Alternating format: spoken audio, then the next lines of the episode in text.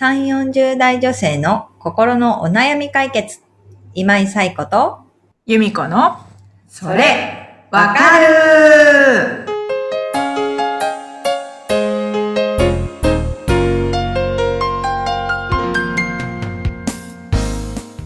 はい。というわけで、あっという間にまた1週間が経ちました。うん。もう5月も半ばですね。はい。はい。着々と2021年も進んでいる感じがいたしますけれども、早速始めていきましょうか。はい。では、本日のお悩み、ご紹介します。お願いします。はい。子猫、猫の子さん、29歳の方からのお悩みです。はい。10代ですが、アドバイスが欲しくてお悩みを投稿してみました。今年30歳になるのですが、30代を前に人生に対する焦りのようなものが出てきて気持ちが落ち着きません。結婚できるのだろうか。仕事はこのままで良いのだろうか。貯金が少ないのではないだろうか。老後も生きていけるのだろうか。などなど、30歳というともっと大人で余裕があるイメージだったのに、このまま30歳を迎えて良いのでしょうか。とのことです。お悩みありがとうございます。そうですよね。30歳。目前、30代を前にね、私もなんか焦っていました。40代も焦ったのかな？なんかでも、こう、何十歳っていうのをこう、一つ大台に乗るイメージがあって、うん、ちょっといろいろ振り返る時でもありますよね。うん。うーん、確かにね、なんか仕事のこと、結婚のこと、貯金のこと、うん。ね、老後のこと、私も今すごく心配です。ねありますよね。はそう。うで、あと、幼かった自分から見た30歳ってかなりの大人だったのに、うん。え、30歳ってこんな感じっていうのとかもきっとね、うん。あるのかなって。そうですね。今きっと、だから、子猫猫の子さんが60歳から70歳ぐらいの方を見ているのとうん、同じ感じで、もしかしたら同じ感じのことを60歳、70歳ぐらいでも感じるんですかね？どうなんだあーかろもしれないですう。ね。ねえ、うん。ありえますよね。うん。うん。なんか、心理学では、その、ドイツの発達心理学者のエリコスエリクソンさんっていう方が、なんか、エリクソンの、あの、心理社会的発達理論っていうのを出していて、それに、あ、その、それどういう理論かっていうと、あの、人間の一生を、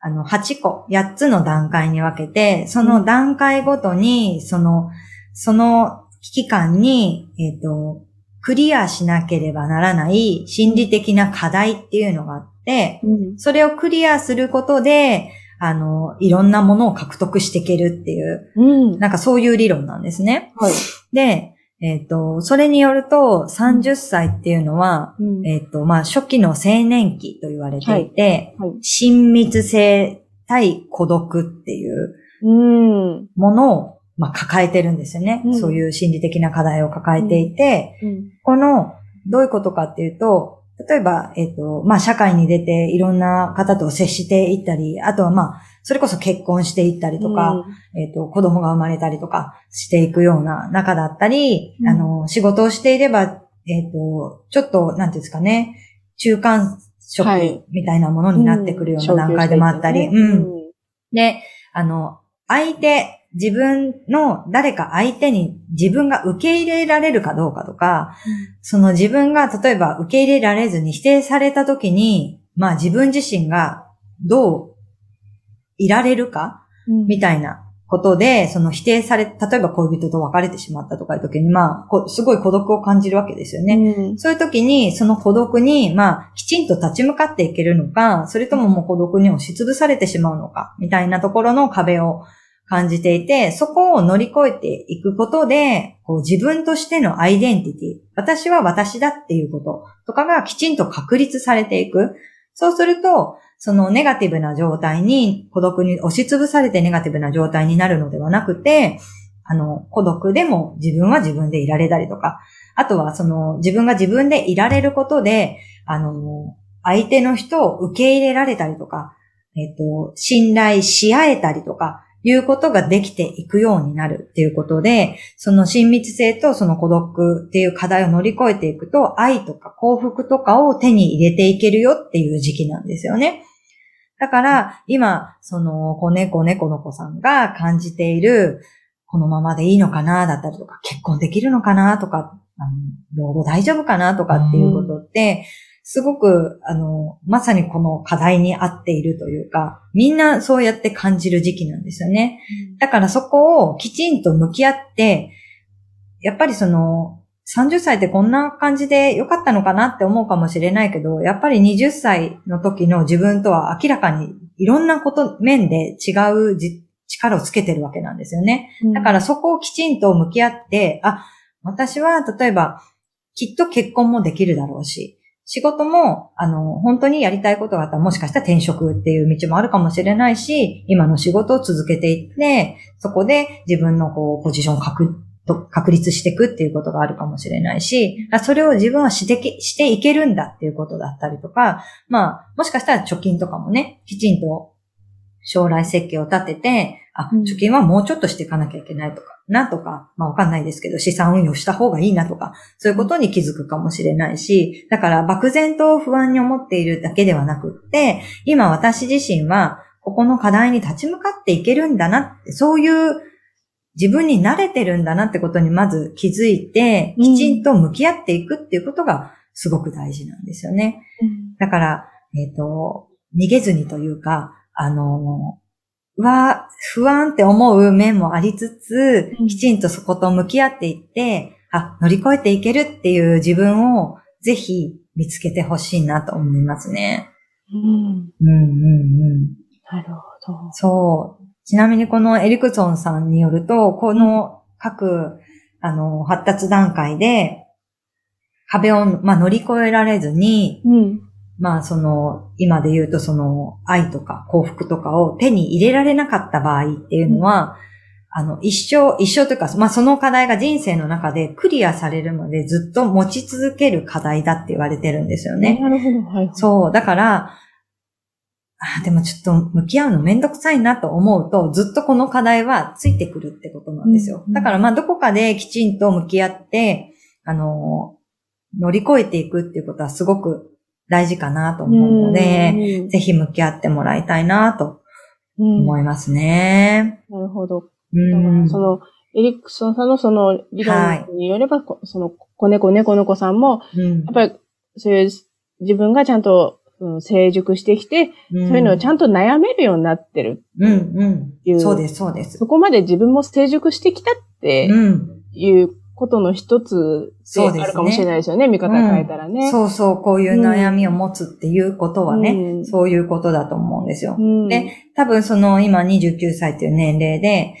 例えば、もしかしたら、その、結婚してたらこんな悩みないのかなとか、仕事がすごく順調だったらこんな悩みないのかなとか、うん、なんか、すごく稼いでて貯金がいっぱいあったらこんな悩みないのかなって思うかもしれないんですけれども、それはやっぱり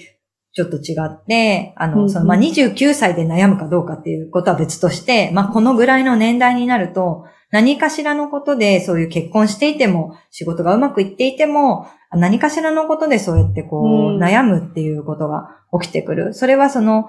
あの、お金があるかどうかとか、あの、パートナーがいるかどうかっていうことではなくって、自分のアイデンティティがしっかり確立されているかどうかっていうことなんですよね。だから、えっと、そこができてない人はやっぱり同じように悩んでいくので、うん、あの、みんな、みんな同じように、この時期に悩んでるっていうことを知っていただいた上で、あ、みんな乗り越えてるんだなって私もじゃあできるなぐらいな感じで受け止めてもらえるといいかなっていうのは思っていますね。そうですね。うん。あとは本当実践版、実践できることって言ったら、本当に、あの、わからないですけど、マネーセミナーに行ってみるとかね、そうそうそう。でも、そう、自分ができることを見つけて、うん、行動してみるっていうことが、うん、そうそう向き合う一歩だと思うんですよ。なんかあれもできてない、これもできてないと思うと、なんか悩みが全部一つに感じる。うん。なんか、そこがこう、あ、私がしっかりしてないからだみたいな感じに。そうそう、できないっていうことがね。そうそう、うん、なってしまうんだけど、うん、そうではなくて、一つ一つ分解していくと、うん全然こう、行動として違う行動をしていかないと解決し,、しないものだったりするので、うん一つ一つに向き合っていくとか、その悩みを分解していくっていうことはすごい大事だと思いますね。うん、うん、うん。ぜひぜひ、そう。はい30歳を迎えるっていうね、でもいい時期に、あの、お悩みいただいたと思うのそうで、ね。うん、ぜひぜひ、あの、